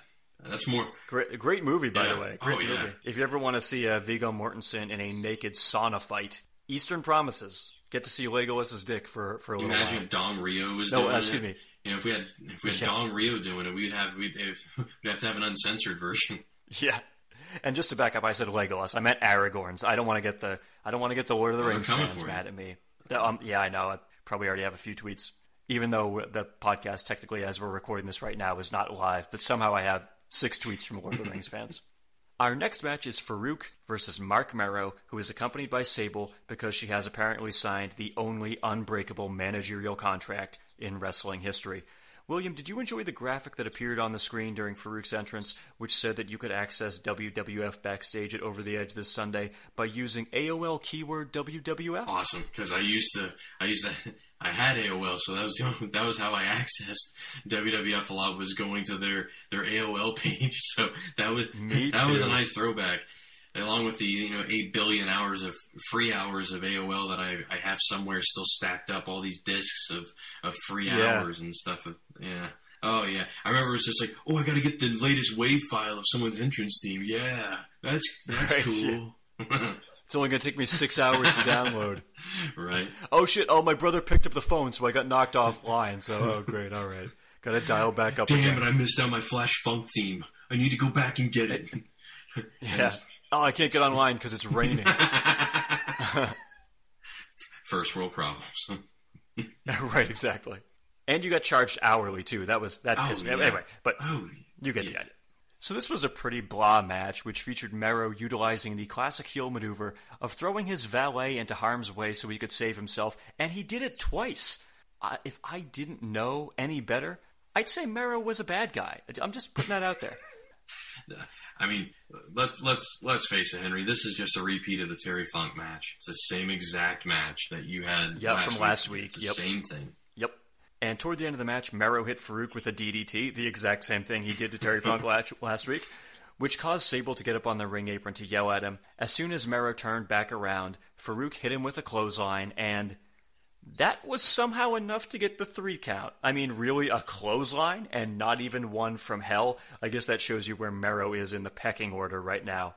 So after the match, Mero grabs a microphone and issues a challenge to Sable. At Over the Edge, she can pick any wrestler she wants to have a match one-on-one with Mero, and if her wrestler wins without Sable interfering in the match, Mero will tear up Sable's contract. However, if Mero wins, Sable will have to leave the WWF forever. Needless to say, Sable accepts the challenge. William, your thoughts on the match and the Sable-Mero angle? Well, it's good. Like, now, like, because we've had this now for more than a few weeks, ever since Mania. Like, you would have thought WrestleMania, like, was going to be, you know, was going to be the blow-up. Yeah, but it wasn't, because still somehow Marc Mero was kind of face in the match in a way. It was weird. Right, against Goldust and Luna. Yeah, so I think, you know, I mean, we'll, you know, we're ahead from here, but, you know, at the time it was like, okay, cool. So can't wait to see who she's going to pick. Maybe she'll find that Al Snow fella or something like that to take up for her. Maybe she'll find Edge in the dumpster or something like that, and he'll come out and play or something like that. So, you know, man, I mean, it's at least you have this at the end. It's like, okay, we're getting progression. And, you know, if you needed one more reason to see this pay-per-view, like, if the main event, I don't understand how you couldn't buy this pay-per-view based on the main event alone. But, you know, if you want to add a little bit of extra sprinkle to it, here you go. Not bad. Not bad. There you go. And actually, that would make sense, I should say, if Edge would debut at Over the Edge. It's perfect. But it writes itself. Yeah. But, spoiler, that doesn't happen. And actually, to be honest with you, I don't actually know. I haven't started doing the additional research for the Over the Edge pay-per-view yet. So I actually don't know who Sable chooses as her mystery person, so I hope it's somebody good. There's a bit of a twist there, Henry, so get ready. There's a bit of a twist. Looking forward to it. So we then cut to a vignette about the career of Pat Patterson, which is narrated by Vince McMahon himself. I had to get a chuckle because Vince's first line is, "For almost 20 years, Pat Patterson has been a model WWF citizen." For sure, a model citizen, except, of course, for that 1992 lawsuit where he was sued by a former ring boy who claimed Patterson sexually harassed him. But other than that, yes, a model citizen, for sure, other than that. And then we get the final DX vignette of the evening. We see a plane flying through the air with a voiceover by Triple H all the while. He tells us he's flying over the arena where WCW is holding Nitro, and sure enough, they do indeed show a shot of Roberts Municipal Stadium in Evansville, Indiana, which is where Nitro legitimately was being held that night. We get some very fake-looking skywriting, which says, "Hey WCW, suck it, DX rules," and another which says, "DX Army, bombs WCW," and then one more which says, "Triple H versus The Rock tonight on Raw, because Hunter has always been a good company guy." And then, in a rather morbid ending, we see footage of a bomb being dropped on a building. So yes, that's right, folks, Triple H has accomplished his mission of murdering 10,000 innocent people. Yay? Yeah, fuck it, man. So, yeah. Pedigree. So yeah, William, So what did you think of Triple H's mission of turning a Nitro taping into a scene reminiscent of present-day series? It's the lines in the cockpit. "I'm hunched over in the cockpit with my..." Yeah, I'm in the cockpit. "I've got my hand on my joystick." You know, that stuff is... Yeah. It was hilarious for the time, man. All this stuff is gold. Like, it's, you know, it's cheesy and it looks fake, and it's got the weird bomb drop at the end or whatever, but it was like... Their ascension in terms of like being like in popularity. If DX wasn't super popular before, and it was when it was just the three of them, now like you're seeing them kind of finding this nice little spot right underneath where Steve Austin is, and it's great. Like all this stuff is great, and the fact we're getting. I mean, look at this. Look at this card. You have Austin versus Undertaker, presumably be our main event, and then we're getting. Mm-hmm. You know, these guys just on the cusp of being like who they're going to evolve into being great, all-time great wrestlers. The Rock and Triple H. It's awesome. Yeah. This is fantastic. And we get actually quite a bit of time with them as well. It's not just a tossed-off match, I should say, where you're getting, you know, like 2 minutes. They get about 11 minutes on this show, which I'll get into in just a moment. But yeah, it also kind of, I thought actually at the time, a strange decision to do Hunter versus The Rock, since they're both the leaders of their factions. But actually, let's just get into it right now. So basically, once we end the Triple H bombing the arena segment, we go back into the arena for the match that Hunter just hyped via skywriting. WWF European Champion Triple H versus WWF Intercontinental Champion The Rock in a match where neither of those titles was on the line. So Hunter is accompanied by China, and Rock is accompanied by Mark Henry, but the rest of their stablemates remain back in the locker room. Also, again, as a side note, holy shit, we're actually getting a lengthy Rock Triple H match on free TV. Pretty awesome. So early on in the match, Hunter threw Rock to the floor, where China nailed him with a forearm behind the referee's back. This then caused Mark Henry to walk over and get in China's face, which I found amusing because, spoiler alert, those two will end up having a storyline with each other down the road. Stay tuned for that. Shortly thereafter, Henry tossed the Intercontinental title to The Rock while the ref's back was turned, which allowed Rock to smack Hunter in the face with it. He then went to pin Triple H, but China pulled Rock off of him before the ref could count to 3. After a commercial break, we get even more shenanigans behind the ref's back, as this time, China grabbed the European Championship and leveled Rock in the face with it. Triple H covered him, but Rock just barely got his shoulder up before the 3 count. Just a few minutes later, we got, you guessed it, more interference behind the ref's back, as Mark Henry put the boots to Triple H outside the ring, but China then snuck up on the world's strongest man and leveled him with a chair. Henry then chased after China, which allowed Hunter to sneak up on him and shove him into the ring post. Rock then went outside to continue the fight, but that proved to be a mistake, as the referee then counted both men out in what seemed like an incredibly fast 10 count. Triple H went back into the ring and asked Rock to join him, but instead the People's Champ started walking backwards up the ramp. Of course, this also turned out to be a mistake, because when Rock turned around, his over-the-edge opponent Farouk was right there waiting for him. Farouk proceeded to pick up Rock and hit him with a pile driver right at the top of the steel ramp, which seems dangerous as fuck. William, what were your thoughts on the Rock versus Triple H and that pile driver that Rocky ends up taking? First thing, Rock's promo is you can see like he's starting to really find himself in his promos. Even yeah, I forgot to mention the promo. He does the Viagra bit. It's very short, but it's yeah. Again, the Viagra. It's a good line. It's a good line. The Rock wants a comment on Viagra. Well, The Rock doesn't use it, so he has no comment. Perfect. Right. But I do think it's ironic that The Rock calls out DX for having an obsession with their dicks, because pretty much every Rock promo when he kept from 2011 on has to do with some type of penis thing. That's what's hilarious, like how it comes full circle for him. I love when China gets in the face of Mark Henry, because it looked like... I like China in this era particularly because she looks legitimately really tough. Like, really tough. Yeah. The way she goes toe-to-toe with Mark Henry, who at this point still is like, you know, like he's... I'm not going to say he's like something to be feared necessarily. It's still a big fucking dude. Sure, and absolutely. You see China go toe-to-toe with him and doesn't give a fuck about him. That's awesome. That's a really cool moment, considering like how, you know, unfortunately women get treated in this era, and it's only going to get worse. But still, I don't mind that there's the interference. I don't mind the matching a double count-up, because this is going to lead to the match of the year. The blow-off of this is going to be match of the year. This is going to be the feud of the summer, really. Even like, or the sub-feud of the summer, because obviously Austin McMahon is the feud of the year, no doubt about it. But this is going to lead to a very compelling feud between two guys, two factions, belt swapping, all kinds of things. And like the thing was like Farouk getting the pile driver. You're totally right, because it's a spike pile driver that he hits him with. The thing about it is, like, as devastating as the move was, like, Farouk feels like such an afterthought. That's true.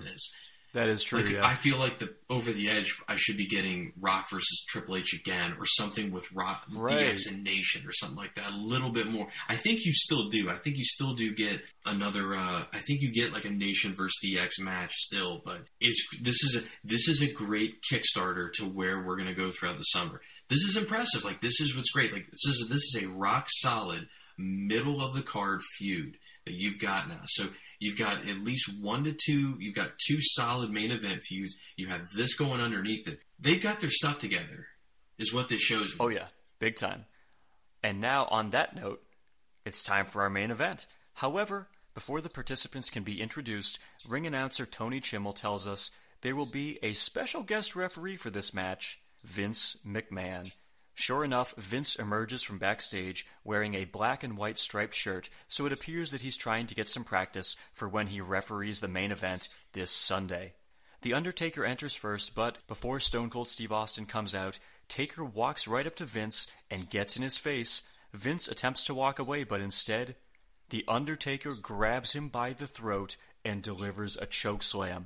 He then picks Vince up to give him a tombstone as well, but before he can do so, Kane runs into the ring. So does that mean he was Corporate Kane way back in 1998 too?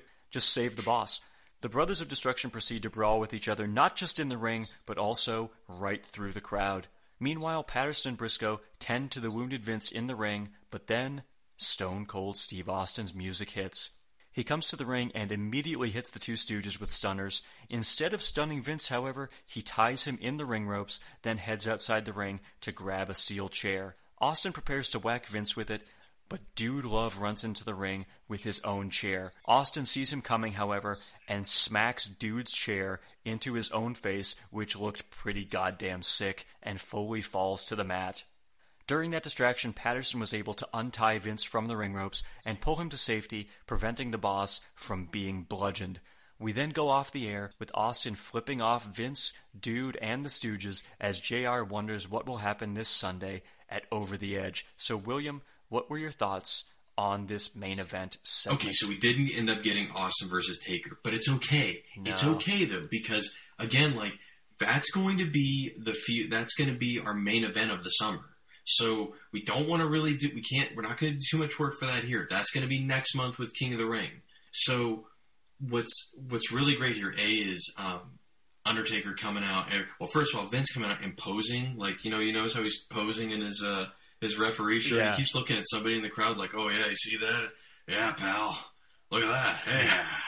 But to see Undertaker, because then it's like, ooh, what is it? And the thing is, they don't do a good job of selling it. Like, you would think this is where Jim Ross would go, is he the guy who's going to stand up to Vince? Like, to kind of plant the seed, like, we're going to see Taker or whatever. I mean, spoiler alert, that's who's going to be coming out to be the enforcer. We need another enforcer for every match now that Austin's in.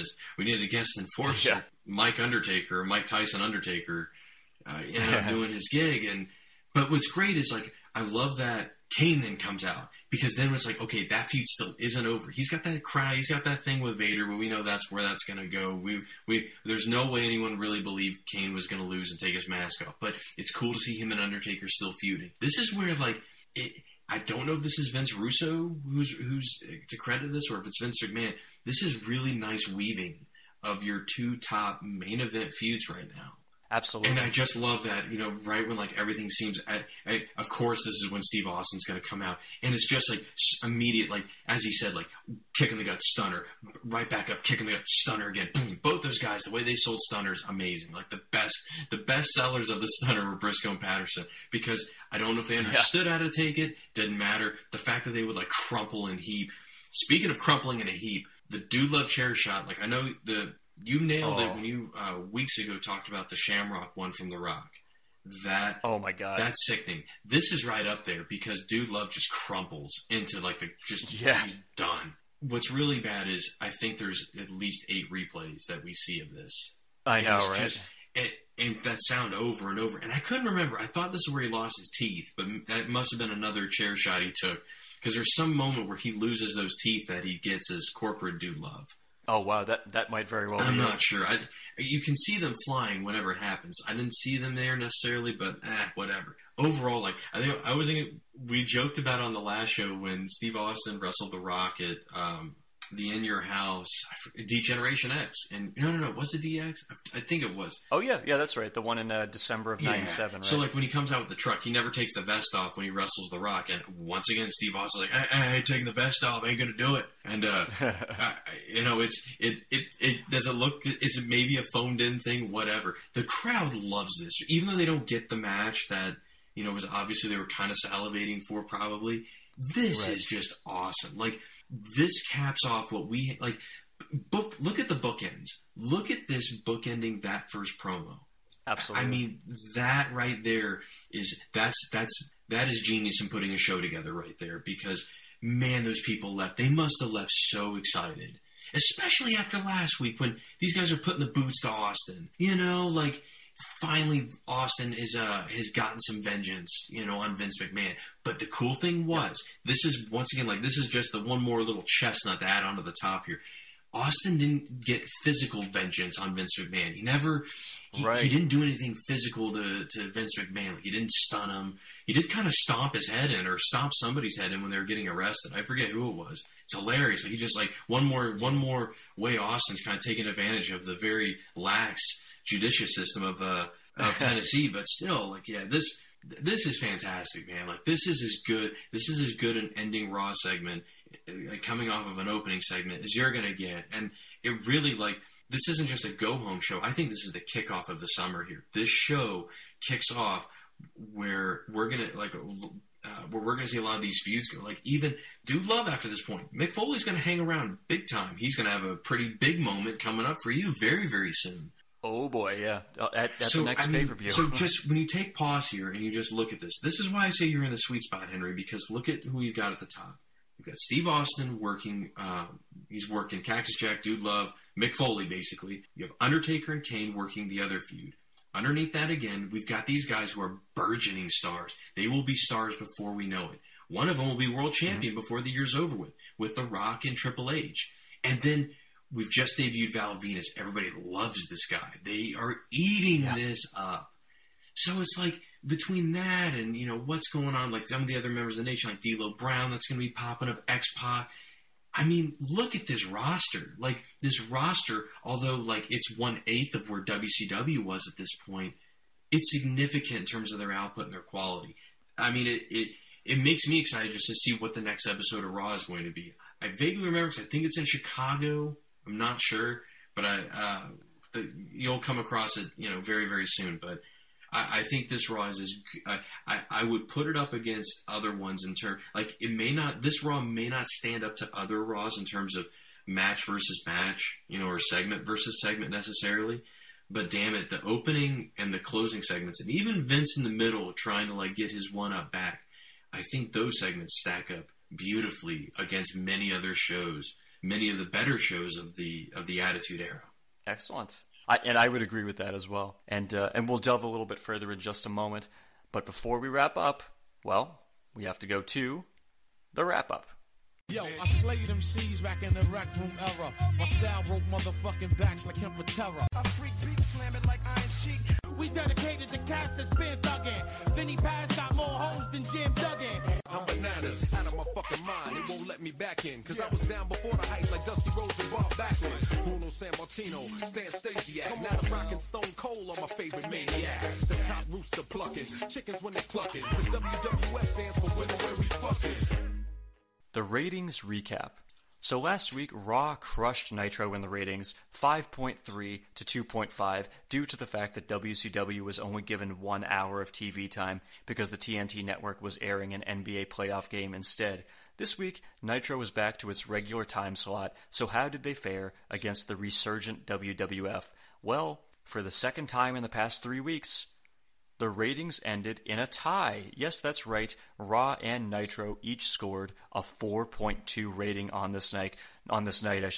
So for comparison's sake, William, here is what you could have been watching on Nitro before Triple H bombed the building and killed everyone inside. Fit Finlay defeated Mike Enos to retain his world television title. Perry Saturn defeated Glacier. Chris Jericho defeated El Dandy. Conan defeated La Parca. Juventud Guerrera defeated Kidman. Chavo Guerrero defeated Ultimo Dragon.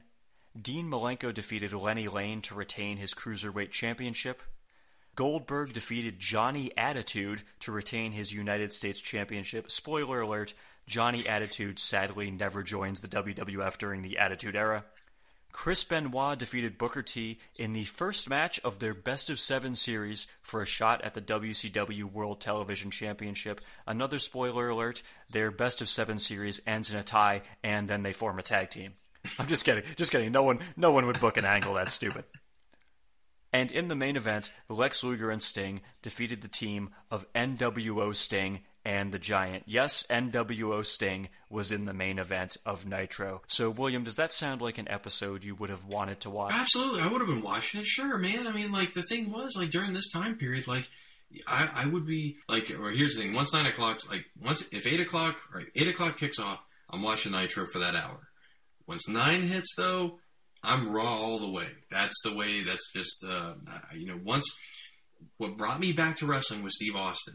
Like every so often there's one guy that like, I just think is like a transcendiary figure like that. I'm like, oh my God. Like I just completely identify with you. And that's, I'm not the only one. That's why it worked, because a billion people did this. They all identified with him. This is why the Summer of Punk was amazing, because it was the first time since Steve Austin there was a guy like, yes, that guy speaks exactly with the way I want to all the time. He's doing everything I want to. That being said, though, depending on what was going on, commercial breaks or whatnot, I would have flipped back to Nitro and watched some of that. Absolutely, dude. That sure. Best of 7 is badass. Like that may be. Oh, yeah. Like is you know. WCW is what it is at this time period. It's probably like the last like decent year for them is 98. Like I like 98 in WCW. Maybe up until the fall. Like I think like once Goldberg and DDP have their match, I think it's pretty much. I feel like that's where my absolute liking for them kind of came apart. But that being said, those are still some compelling matches with it. I don't think they measure up to the energy of this show, but still like. This is what made 98 so much fun, man, was being able to, you know, flip-flop between these shows and everything, or put a tape in and tape the other one and go back later and watch it, things of that nature. Like, it was the best, man. Like, I know this was that era of time where the first time I saw the Panama City Nitro, which was, how cool was that? I mean, it's things coming out of a fucking helicopter, man. Like, what is this? Yeah. So, I absolutely, I would have enjoyed watching that show. And points to him for being able to match him on the rating. Yeah, which I was actually kind of surprised about when I went back and watched it, because I assumed coming off a week where Nitro was pre-taped, I was thinking like, oh, well, Raw was so strong last week, they're not going to get those viewers back, but they actually did. So I guess it speaks a little bit to the fact that Nitro was still pretty compelling viewing at this time too, even though, you know, Raw was mostly winning week to week. But yeah, I mean, the fact that Nitro only got 1 hour last week and the fans came back to put as many eyes on Nitro as they did on Raw. So yeah, you know, kudos to WCW there. And so with that being said, let's go to the Raw synopsis. So William, now that you have rewatched this episode of Raw, would you still consider it to be your all-time favorite episode of the show? I still think it's my all-time favorite like opening segment. Favorite segment. Okay, not the favorite episode. But I've said like overall though, I still put this Raw in very high company. Very high. I like this Raw a lot. It is one of my favorite Raws to watch. I think the other one, when you like the night after King of the Ring, is an incredible Raw for the main event alone. It is an incredible Raw because it's like we're gonna get this on television. So, but as far as openings go, as opening segments go, like man, there aren't a lot like in '98 that I think top this. You know, like, I think this is pretty damn up there. And people are going to have their opinions right on. I welcome hearing people talk about the ones that they think are the best, but this is the one for me, man. Awesome, man. Yeah. The one that stands out for me, actually, funny enough, is the post-WrestleMania 14 Raw, because that's the Raw where you have Triple H forming the new DX. You have Rock taking over the nation. It's the first night with Austin as the WWF champion, also the first night where they're really touching off the Stone Cold versus Vince feud. So that's one that sticks out to me in my mind. Other than that, it's tough for me to really remember. I tend to remember more the actual moments as opposed to the actual shows, you know what I mean? Because like sometimes I don't remember, you know, what all was on the same show and blah, blah, blah. But yeah, but this was, I would say, again, like you said, really strong opening to the show, a really strong ending as well, and a really strong show. In general, really enjoyable. My only, I suppose, minor quibble I could say, I guess, and again, this is a minor quibble, is just the fact that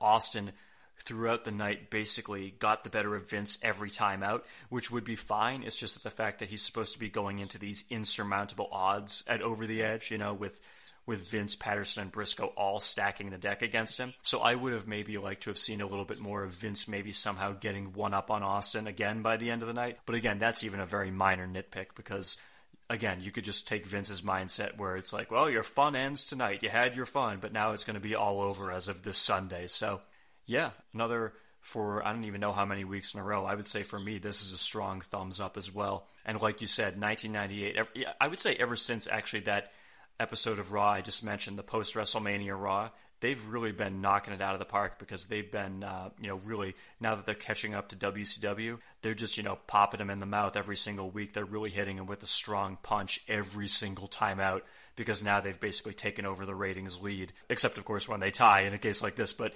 they're really, they know, they have that sense of urgency where they know every week out they have to do basically, can you top this? So, again, yeah, really, really strong thumbs up from me as well. And so with that being said, if you have nothing further to add, we can wrap it up there. Does that sound good? Yeah, it's totally cool. Fantastic. So we'll leave it there. As always, I want to thank everyone for listening to the Raw Attitude Podcast. I am Henry Hugepex, the suplex-throwing human duplex, and I will remind you once again to feel free to subscribe to us on iTunes, Stitcher, or Google Play. Send us an email at rawattitudepodcast@gmail.com or tweet us at Raw Attitude Pod, or more importantly, write us a 5-star review on iTunes, just like Mr. William Rankin has done, because that helps us find an even wider audience. And of course, if you do that, I will be sure to read the review on this very podcast and give you full credit for doing so. So William, before we depart, would you like to remind the fans once again where they can catch you outside of this fine podcast? Yes, so however you download podcasts, whether it's iTunes, whether it's an app through Android, whatever. Look us up, New Blood Rising Podcast.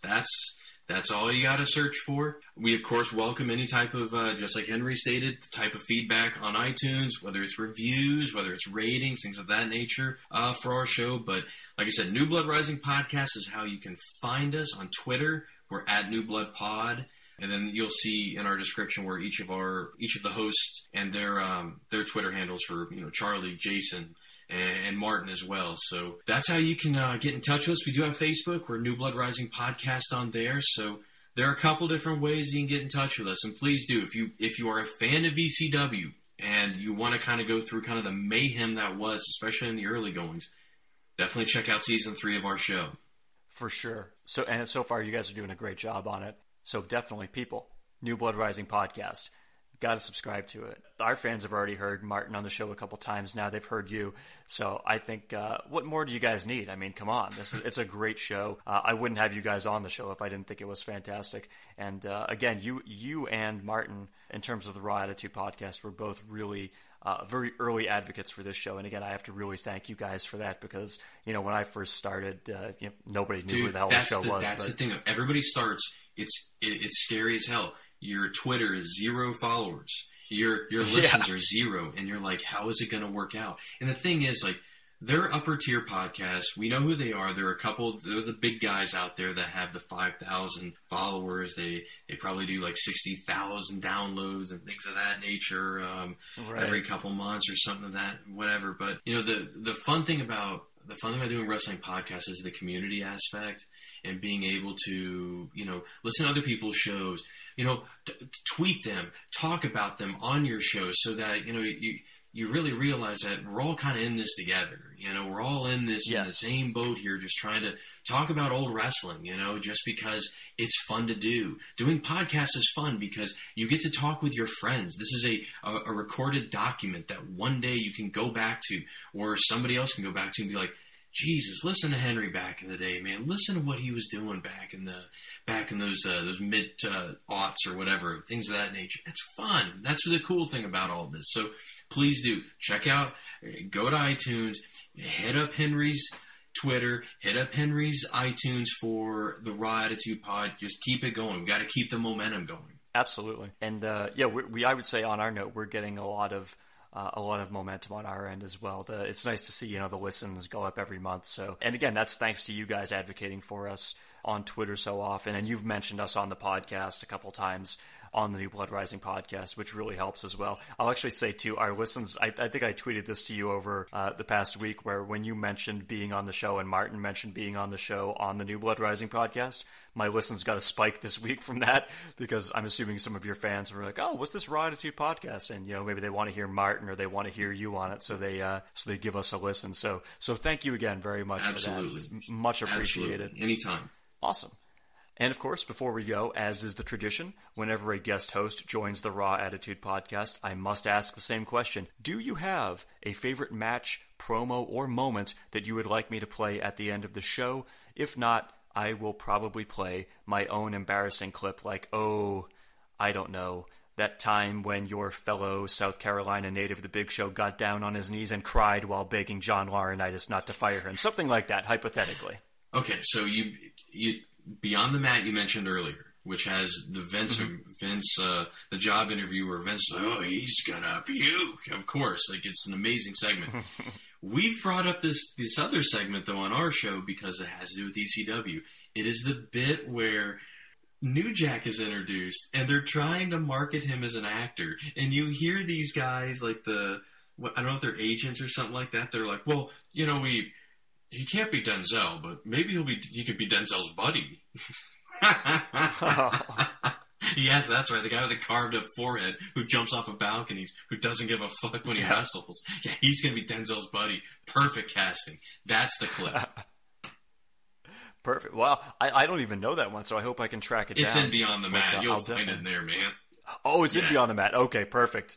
You know what? I think I know exactly what you're talking about. Yeah. For some reason, I thought you were saying it was on an ECW show, but now that you're saying that does bring me back. It's been, admittedly, I haven't seen Beyond the Mat since it was in theaters 17 years ago. Where, as I said, I actually saw it twice. Even though we got the limited release, I went to the theater twice to see friggin' Beyond the Mat when I was 17 years old. But so you know what? I'll try to track that down.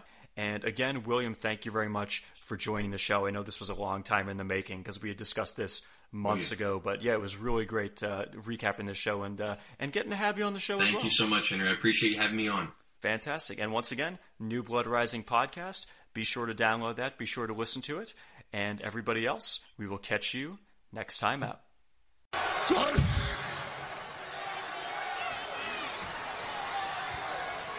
I apologize. Apologize for what?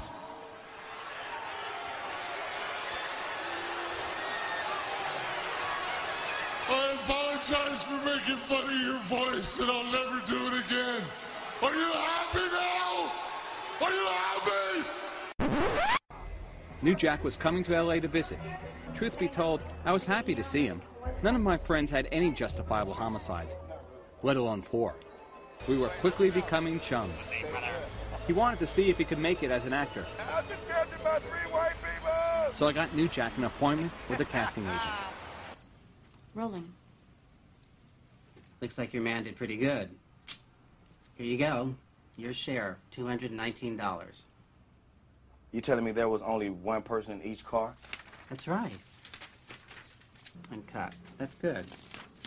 Okay, the audition's over. It's goodbye. Good to meet you. Good work. Take the stairs. You got an extra long stairs. Thank you. Thanks so much. I can see real possibilities with him. I think he could be a leading man. You do, really? Absolutely. I think he's got a great face. I think he's got sexuality, charm. I think there's a lot of potential there. I really do. Definitely think there's a lot of potential. I mean, as far as the leading man thing, it's just that this is... He's a little character. I think he'll be the best friend. I think he'll be Denzel's pal. I don't think he'll be Denzel.